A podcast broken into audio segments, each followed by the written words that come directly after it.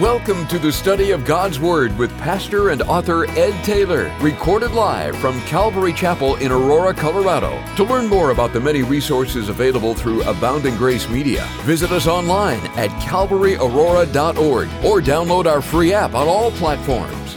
And now, here's Pastor Ed to take us into our study. Would please take your Bibles, open them to the Gospel of Luke. The Gospel of Luke. We're going to be in chapter 2 and chapter 4. Now listen, if you don't have a Bible, there's a Bible in a chair in front of you. And don't be embarrassed if you can't find one of the books of the Bible. You can ask the person next to you, and you're like, well, they don't know either. They're with me. Okay, so go to the other side, and you can ask them. It's okay. Don't be embarrassed. And if you can't keep up with me on the few verses that we will be reading, I'll read them to you. But we want you to learn how to use the Bible. The Bible is very important. It's God's Word written down for us. And the Christmas story is found in Luke's Gospel, chapter 2. The reason we call it Luke's Gospel is because a man by the name of Luke wrote down these accounts of the life and times of Jesus Christ.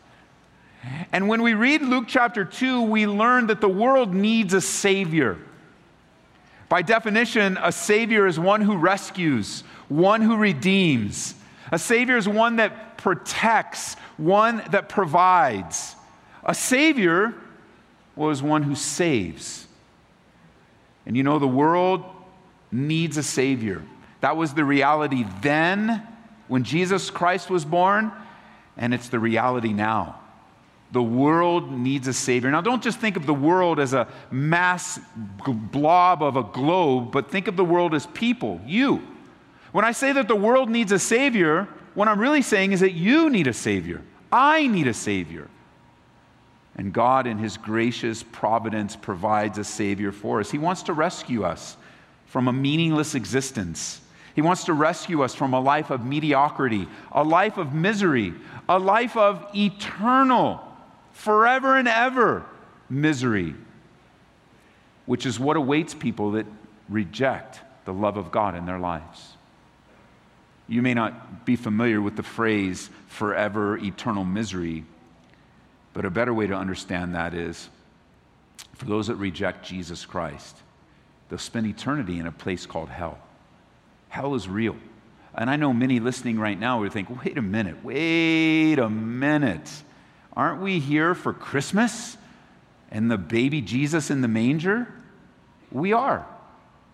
And isn't it just so wonderful that God, when presenting to us the Savior, presents Him first as a baby? Babies aren't threatening. We embrace babies. We love babies. And yet that baby grew up. And he lived a life on this earth for about 33 or so years, spending the last 3 years of his life loving, healing, caring, teaching, and revealing to a lost world the essence of his salvation. Well, Jesus put it this way. He was speaking to a man by the name of Nicodemus. Nicodemus was a religious man, but he had a lot of questions because the teachings of Jesus, they intrigued him. His life, the life that was in him, that emanated from him. And Nicodemus came as a religious man, and he had questions about this new eternal life. And he asked a series of questions, to which one of the answers, first of all, we need to be very thankful for this guy, Nicodemus, one of the guys we want to meet in heaven. Because if he never came to talk to Jesus, we wouldn't have the most famous Bible verse in all the world. Because when Jesus answered Nicodemus, it's recorded for us in John 3:16. He tells Nicodemus this, "For God so loved the world that He gave." God is a giver. Isn't there a lot of discussion right now, a lot of planning and preparation of the giving and receiving of gifts? It's one of the best times of Christmas where we get to express our love to one another. We get to express by finding that right gift or that right gift card, and we want to love someone by giving them a gift in honor of the birth of Jesus Christ, but also the reception of gifts, to be able to receive them and to think that someone was thinking of us and spent some time and purchased something for us. It's so wonderful. It's so great. But let me tell you, there is a greater gift than any gift that you will open this Christmas. And that is that God so loved the world that He gave His only begotten Son, that whoever would believe in him. And then here's the end, would not perish, but have everlasting life. Those are the two options and the two choices. Jesus speaks of eternal perishing, separation from God. You see, that baby, he did grow up. But here's his birth in Luke chapter 2, verse 1. It came to pass in those days that a decree went out from Caesar Augustus that all the world should be registered. The census took place while Quirinius was governing Syria, and all went to be registered, everyone to his own city. Joseph also went up from Galilee out of the city of Nazareth into Judea to the city of David, which is called Bethlehem, because he was of the house and the lineage of David, to be registered with Mary, his betrothed wife, who was with child. So it was that while they were there, the days were completed for her to be delivered. And she brought forth her firstborn son and wrapped him in swaddling cloths and laid him in a manger, because there was no room for them in the inn. Now, there were in the same country shepherds living out in the fields, keeping watch over their flock by night. And behold, an angel of the Lord stood before them, and the glory of the Lord shone around them, and they were greatly afraid. Then the angel said to them, "Do not be afraid, for behold, I bring you good tidings of great joy, which will be to all people. For there is born to you this day in the city of David a Savior, who is Christ the Lord. And this will be the sign to you. You'll find a babe wrapped in swaddling cloths, lying in a manger." And suddenly there was with the angel a multitude of heavenly hosts praising God and saying, "Glory to God in the highest, and on earth peace, goodwill toward men." So it was, verse 15, when the angels had gone away from them into heaven, that the shepherds said to one another, "Let us now go to Bethlehem and see this thing that has come to pass, which the Lord has made known to us." And they came with haste, found Mary and Joseph and the babe lying in a manger. And when they had seen him, they made widely known the saying which was told them concerning this child. And all those who heard it marveled at those things which were told them by the shepherds. But Mary kept all these things in her, and pondered them in her heart. Then the shepherds returned, glorifying and praising God for all the things that it heard and seen as it was told to them. That baby born is declared to be a Savior, Christ the Lord. The fulfillment of all the promises of God as it relates to the Savior, or you might have heard the phrase Messiah, who was to come. He came to save us from our sins so that we might live life to the fullest, to the best that God has. Jesus, as an adult, would say it this way. He said, "I have come that they might have life, and that more abundantly." That is the heart of God for you and for us, to live a life of abundance in him, for him, and to him. No more living an empty existence, an aimless life, with no direction, no purpose.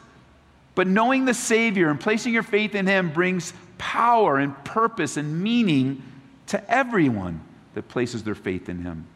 Jesus was given, he was sent to us. And in him is found life. He is the epitome of life.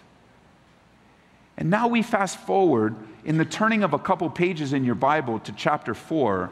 We fast forward 30 years in his life. 30 years, the baby's grown up. And then the very beginning of his earthly ministry, as he begins the public revelation, I mean, really his ministry is eternal, but his public ministry starts right here, notice in verse 16 of Luke 4. So he came to Nazareth, where he had been brought up, and as his custom was, he went into the synagogue on the Sabbath day, and he stood up to read.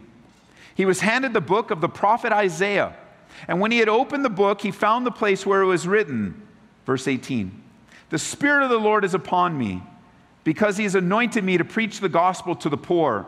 He sent me to heal the brokenhearted, to preach deliverance to the captives, recovery of sight to the blind, to set at liberty those who are oppressed, to preach the acceptable year of the Lord." Then he closed the book, gave it back to the attendant, and sat down. And the eyes of all who were in that synagogue were fixed on him. And he began to say to them, "Today the scripture is fulfilled in your hearing." So, verse 22, all bore witness to him and marveled at the gracious words which proceeded out of his mouth. and they go back thinking about his birth, his father. They say, isn't this the guy? Isn't this Joseph's boy? Isn't this Joseph's son? It startled them. What a glorious revelation Jesus gives to them of his mission on earth. You could say that this section in Luke is the mission statement of Jesus Christ. It's why he came. And within this passage of Scripture, we learn a few gifts that Jesus brings with him that you can receive by faith. A few things that are given to us that you can hold on to. For some of you, 2 or 3 of them are what you need even today. For others, you'll need to experience them in the coming days, in the coming weeks or months.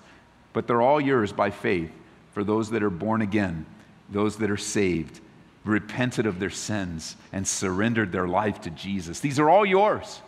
Notice, number one, Jesus brings the gift of good news. Good news in verse 18, he's anointed me to preach the gospel to the poor. Yes, he's been given the joy of preaching the message of freedom to those in poverty. Some of the most gracious people on the planet Earth must be the followers of Jesus Christ. That's his heart. But it's not just physically poor. He preaches the gospel, which that word means good news, to the spiritually poor. Those that are separate from God. Those whose lives have been broken by sin. He brings good news. Everything in Jesus is good. Far from being a burden giver, Jesus is a burden taker. That he would come and take our burdens and carry them for us. In Jesus Christ is where you'll find relief, where you'll find true rest. Jesus doesn't come with bad news of bondage, but the good news of freedom and hope. Jesus would say it this way in Matthew chapter 11, verse 28. Come to me, all you that labor and are heavy laden, and I'll give you rest. Take my yoke upon you and learn from me. For I am gentle and lowly in heart, and you'll find rest for your souls. For my yoke is easy, my burden is light. That invitation goes out to anyone listening to me right now. The good news. Number two, notice next, the next gift that we see in Jesus is that he has sent me to heal the brokenhearted. The gift of a healed heart. It's interesting, around the holidays, there's usually a wrestling between a couple different emotions. Of course, in the holidays, there's great joy. Family and friends get together. There's excitement. It's really a festive time, a joyful time, a joyous time, a time like no other. You know, everyone seems to get excited about this time. You know, some people shopping, they get a little too excited, stealing your parking space and such, but they get excited. This is a great time. And yet, some of you, you're experiencing both joy, not you, both joy and a broken heart. That happens. Life isn't always what we expect it to be. Life isn't always going to happen the way we planned it out. Things happened this last year. It's been a hard year for you, a hard few months perhaps. You might even look at yourself and say, well, you know, the holidays remind me of a hard life that I've experienced. Listen, the gift of Jesus Christ is he heals broken hearts. He brings true, real, lasting healing. He brings with him restoration and help. And if you call out to God today by faith in Jesus Christ, healing is yours. Healing is yours. Thirdly, notice, he also has come to preach deliverance to the captives. And if you skip down a little bit, to set at liberty those who are oppressed. What's the next gift? Freedom from sin. Freedom from sin. He's come to proclaim liberty to the captive. You know, this world has a way of captivating men and women. It tends to sap the very energy that God has given us to live for him. And yet Jesus brings with him liberty or freedom. Jesus would put it this way in John 8, if the Son sets you free, you'll be free indeed. And you'll have that freedom that you've been looking for. A lot of times when we speak of oppression and captivity, one of the words that we may use to describe that is addiction. Addiction is a bondage. You'll be addicted to a substance. You can be addicted to a lifestyle. You can be addicted to unforgiveness. Like, you just can't get out from under it. It's oppressing you. It's pressing you down. It's knocking you out. Listen, by faith in Jesus Christ, he has come to set you free, to release you from this. You know, we use the word addiction and immediately people are going to, their ears are going to perk up because that's the life. You know, I lived that way many years myself. But I also realize that some of you, as soon as you hear that word, you kind of check out and you go, I'm not addicted. I've never been addicted to anything in my life. That's not the kind of life that I live. Hey, addictions come in all shapes and sizes. Some are very seen, the consequences of them, and some are very unseen. And whether yours is seen or unseen, God has come to preach to you deliverance. You don't have to live this way the rest of your life. There's freedom. God, he wants to set you free. He wants to see you come out from under that. You know, he wants to deliver you. You know, these things, as you kind of look at these gifts, you know, they require humility to receive. Because in order to receive them, you've got to admit that you need them. And that's one of the biggest barriers that I find in our lives is an unwillingness to admit our present condition. That's true for believers and unbelievers alike. But it's especially difficult for those of you that have never connected with God because you got all these reasons.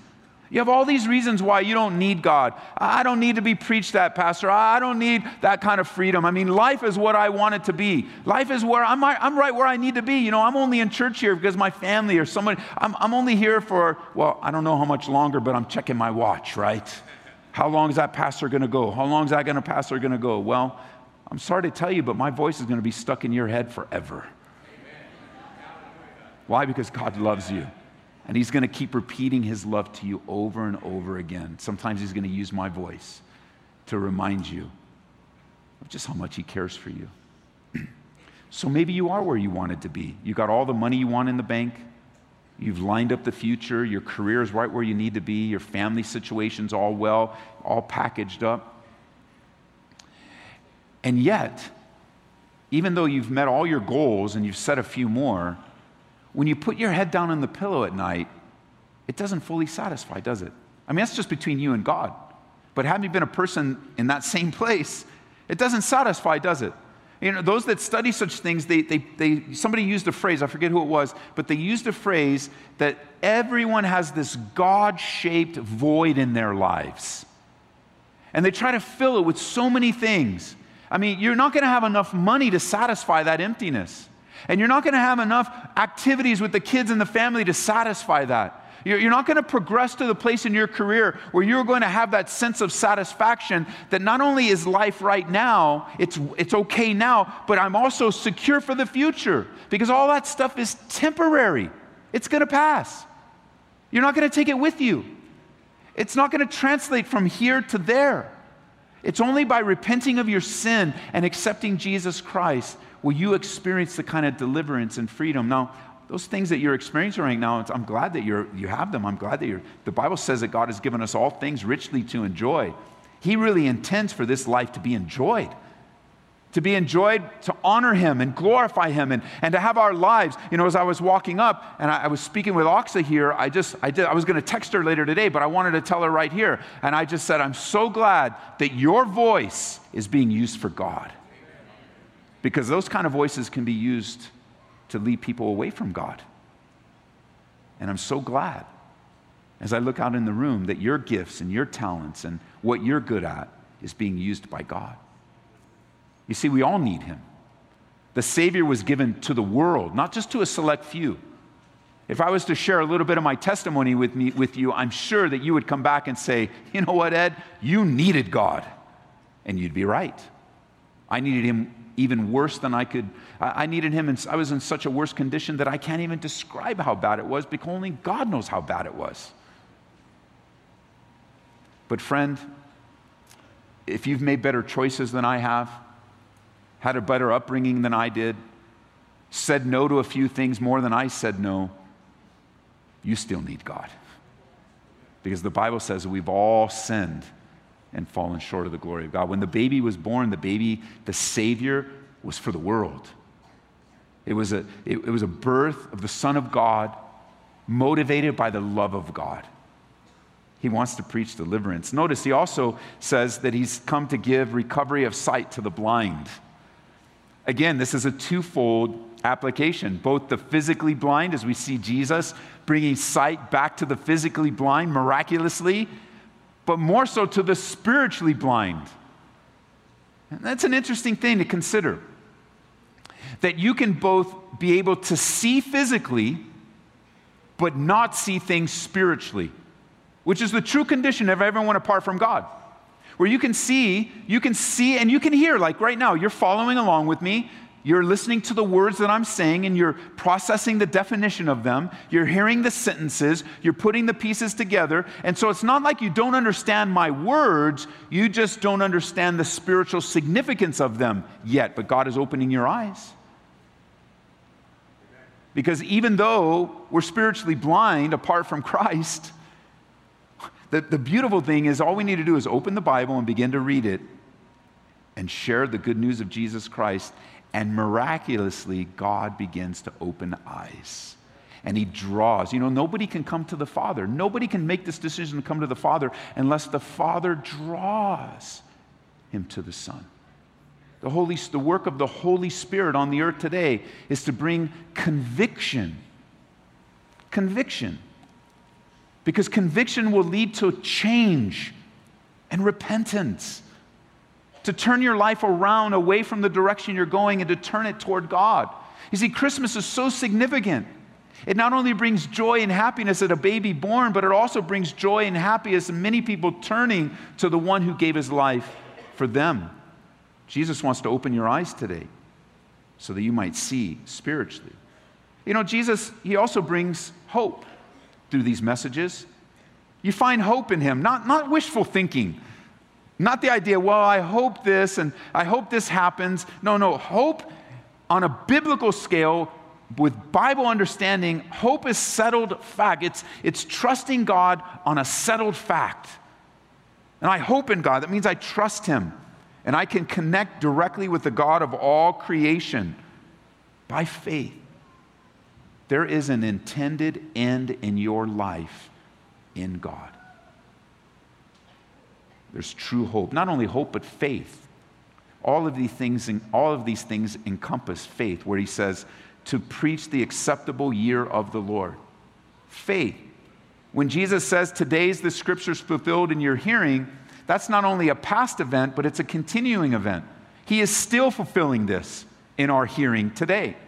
He brings with us the strength to believe. For every person that's put their faith in Jesus Christ, the Bible says that God has given us a measure of faith.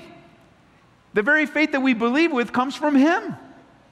And he brings that gift to you. He says, accept it. But you know, not only does he bring hope and faith, but he brings the gift of love. Like real love, true love. This is a special one for me because I didn't really understand love growing up.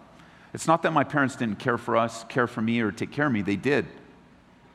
But I didn't reciprocate it very well. I didn't understand this self-sacrificial love, the love of God. The love of God is not like the love of the world. You guys know that. The love of the world is romantic and syrupy and selfish. Love is always measured of what the person can do for you. That's not the love of God. There's actually a word, you might have heard it before. There's a word in the original language, in the Greek language, there's the word agape or agapeo, the verb form. And it literally represents the supernatural love of God. How did he demonstrate it? Where do we look for love? How do we see? What is the love of God? Well, the Bible says that God demonstrated his love toward us, that while we were still yet sinners, Christ died for the ungodly. That's love. Jesus, again, would put it this way. Greater love has no one than this, than to lay down one's life for his friend. Well, God went a step further, and he laid down his life for his enemies. And because of that, we are able to be saved today. Talk about a gift list. Talk about things you can take home and unwrap and enjoy for all of eternity. You know, the greatest gift that Jesus brought is salvation itself. It's a right relationship with God. There is no other way. There's no other alternative. There's no other way to God except through Jesus Christ. You may follow this religion and that religion. You might have dabbled in this over here. You might have created your own religion. But Jesus said this. He says, I am the way, the truth, and the life. And no one comes to the Father except through me. That's what Jesus said. It's his words. He declares an absoluteness about who he is and how to get your life right with God. The idea that all roads lead to God is actually, there's some truth to that. You go, Ed, what do you mean? Well, any road that you choose in life, it's going to end in the presence of God. You're going to have to stand before God and give account for your life. Now, every road doesn't lead to salvation, but all of us will stand before God to give account for our lives, to give account really for what we did with the message of the gospel that you're hearing today. What will you do with Jesus? Will you receive him? Will you express your belief in him? Will you respond to the conviction of the Holy Spirit? Salvation is available. I read this every year. It's a quote that I found. It's just so encouraging. I don't know who wrote it, but it goes like this. If our greatest need had been information, God would have sent us an educator. If our greatest need had been technology, then God would have sent us a scientist. If our greatest need had been money, then God would have sent us an economist.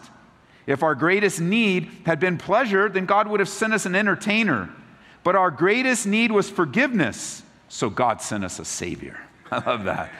God gave us what we needed. Our greatest need.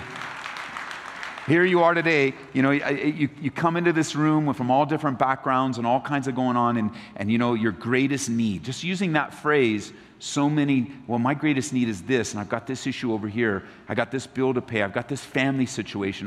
No. Your greatest need is the forgiveness of sin. And your greatest need, my greatest need, was met by God's greatest deed on the cross of Jesus Christ. They took him down off the cross, as was the custom. They put him in a tomb. They rolled a large stone in front of the opening. They sealed it and put armed guards to watch it 24 hours a day. What they anticipated was 7 days a week, but 3 days later, the stone was rolled away and Jesus rose again from the dead. He's alive right now, using the words of his scriptures to speak to you. Jesus sacrificed himself. I mean, it's a hard concept to digest in this narcissistic, self-centered world. To think that that baby was born to die in order to bring it about as it is this day, so many people benefiting from his sacrifice for you and for me. Jesus taught me how to love. He's teaching me how to love. It's one of the greatest gifts that I've ever received aside from the forgiveness of my sin was to learn how to love, how to lay down my life in various ways. It's one of the joys of following Jesus as he teaches me those loveless parts of my life that require my attention and my submission, my humility, and asking God to fill the void and remove my selfish, self-centered part of me, to lay it before the cross, very figuratively, so that he might use me as a vessel of love. God wants to teach you love. Some of you, that was just a word from the Lord for you, that love is a foreign concept to you. It's hard to even fathom you being a loving person, or even the definitions that you have of love. God wants to take you a step farther. He wants to bring about his love in you, but that only happens through relationship. This weekend I had a very strong burden. And I find it happening more and more in my life personally, as a pastor, as a friend, as a fellow believer, on the journey with so many of you. But I have a strong burden for the backslider and the prodigal this weekend. The prodigal. Now, if you're a prodigal, you know what the word means. But for those of you that don't, Jesus told us a story. He told us of a story of a dad with two sons. One of his sons decided that it was enough. He didn't want to live under dad's roof anymore. He didn't want to do things dad's way anymore. He wanted to go off to the big city, try life on his own. So he comes to his dad and he says, you know, Dad, I don't want to wait for you to die to get my inheritance, my portion. Can I have my inheritance now? Can I have my money now? I'm going to go try life. I don't want to live here anymore. I want to go try life. And Dad, being very gracious, gave him half the inheritance, gave him his inheritance, loaded his son up with money and gave him the freedom to express and experience life. So the son, he heads off to the city, and man, wouldn't you know it? The city was filled with brand new people and lots of friends. All these new friends in his life. And they lived it up. But they lived it up in such a way where it was wasteful. That's what the word prodigal means, wasteful. The young man was throwing his life away. He was throwing his life away with people that didn't really care about him, didn't really have his best interests at heart. You go, Ed, how do you know that? Because in the story, when the money ran out, the friends ran out. Because they weren't real friends. And not only did he experience the loss of his friends and the loss of his money, but the economic situation in the land at the time was very, very bad. And the only job that he could find was feeding pigs. The existence of this boy who had it all in his dad's house, in just a few decisions, is feeding pigs, separated from his family, miserable. And it was there feeding pigs that he began to think and talk to himself. He began to measure his life. Now he had some comparison. He was measuring his life, thinking about how good he had it with Dad, how bad he has it now. I mean, the Bible, Jesus says that the kid was so hungry that he would have eaten what he was feeding to pigs, is how hungry he was. And he started thinking, he says, you know, I'm going to go home. No, I don't think I want to go home. Now I'm going to go home. You know, if I do go home, it would be better if I was just a servant. I don't even want to be a son anymore. I'd be better off as one of my dad's servants, just working in his vineyard, than to go back as a son. I'm going to go back. And he does, with the full intention of just being his dad's servant. And as he approaches near home, there's a scene that Jesus gives. And it says, when his father saw him afar off, his dad took off and ran toward him. And far from being a servant, the son came back a son, because he never stopped being a son. He wasn't a very smart son, but he was always a son. And the father gave him the freedom to make the decisions with his life that he wanted to make. If he wanted to suffer the consequences of bad decisions, so be it. And yet he was also a loving dad that was available, that if son wanted to come home, well, man, he didn't just come home, but he welcomed him home, threw him a party, got him gifts, and said, my son is home. Some of you have been far away from God. You see, because the story represents our Father in heaven, and the son represents many men and women that have wandered away from God, that have wasted the last year or 5 years. Who knows how long? You've lived prodigally. You've lived wastefully with all that God has entrusted to you. And God is saying, come home. Come home. You're welcome home, son. You're welcome home, daughter. No more backsliding. The day and age that we live in within the Church of Jesus Christ requires a seriousness about us. The people that we live next door to, the people that we work with, require a seriousness in us that we're serious about the things of God, that we take our relationships seriously, that we take our family seriously, and we raise our kids in the ways of the Lord. Dads and husbands, that you love your wives as Christ loved the church. Wives, that you submit to your husbands as unto the Lord. That in that family unit that pictures the beautiful relationship between Jesus and his church, that it requires no more wasteful living. It's time to come home. It's time to return. It's time to humble yourself and come to that decision and say, look, it'd be better if I was a servant. Well, then come back with a servant's attitude and watch the Father embrace you and receive you and forgive you and restore you as you return repentant and humble. Wherever you are today, whether you are backslidden, you know, prodigal living, a prodigal son or daughter, or you've never submitted your life to God at all, Jesus says, behold, I stand at the door and knock.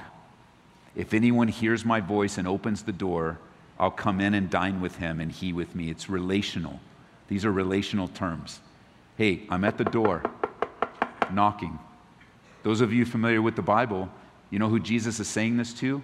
A church, a gathering just like this. And he uses a beautiful picture of, hey, I'm waiting for you. Open up. Let me in. That baby did grow up. The baby grew up and lived a holy, righteous, perfect life, untouched by sin. He died and rose again from the dead and invites you into relationship with him today. If you haven't received him yet, do that now, knowing that the gifts that come in relationship with Jesus, good news, healed hearts, freedom from sin, open spiritual eyes, deliverance from your bondage, hope, faith, love, salvation. Is it any wonder that Isaiah writes in Isaiah 9, verse 6, "For unto us a child is born, and unto us a son is given, and the government," or the rulership of lives, "will be upon his shoulder, and his name will be called Wonderful, Counselor, Mighty God, Everlasting Father, the Prince of Peace. Of the increase of his rulership and peace there will be no end, upon the throne of David and over his kingdom, to order it, establish it with judgment and justice from this time forward, even forever. The zeal of the Lord of hosts will perform this." With your Bible still open, would you please turn over to Isaiah for a moment, chapter 61. Again, if you have a hard time finding Isaiah, you can ask the person next to you, or I'll just read it to you. No need to be embarrassed. You'll learn. Isaiah 61. The verse that we used for the theme of our Christmas services this year was actually in Isaiah 61, verse 10. Isaiah verse 61, or chapter 61, verse 10. "I will greatly rejoice in the Lord. My soul shall be joyful in my God, for he has clothed me with the garments of salvation. He's covered me with the robe of righteousness. As a bridegroom decks himself with ornaments, as a bride adorns herself with her jewels. For as the earth brings forth its bud, and the garden causes things that are sown in it to spring forth, so the Lord God will cause righteousness and praise to spring forth before all nations." I mean, it's just a beautiful thing. My soul shall be joyful in God. He's clothed me with salvation, the robe of righteousness. Now, notice verse 1. Remember in Nazareth, Jesus walks into a synagogue on that precise day and that precise moment. For this precise reading, they handed him what? Not any scroll, but the scroll of Isaiah. Now, they didn't have chapters and verses back then. So as he opens it up, he comes right here to what we know as Isaiah 61, verse 1, which says, "The Spirit of the Lord God is upon me, because the Lord has anointed me to preach good tidings to the poor. He sent me to heal the brokenhearted, to proclaim liberty to the captives, the opening of the prison to those who are bound, to proclaim the acceptable year of the Lord, the day of vengeance of our God, to comfort all who mourn, to console those who mourn in Zion, to give them beauty for ashes, oil of joy for mourning, the garment of praise for the spirit of heaviness, that they may be called trees of righteousness, the planting of the Lord, that he may be glorified."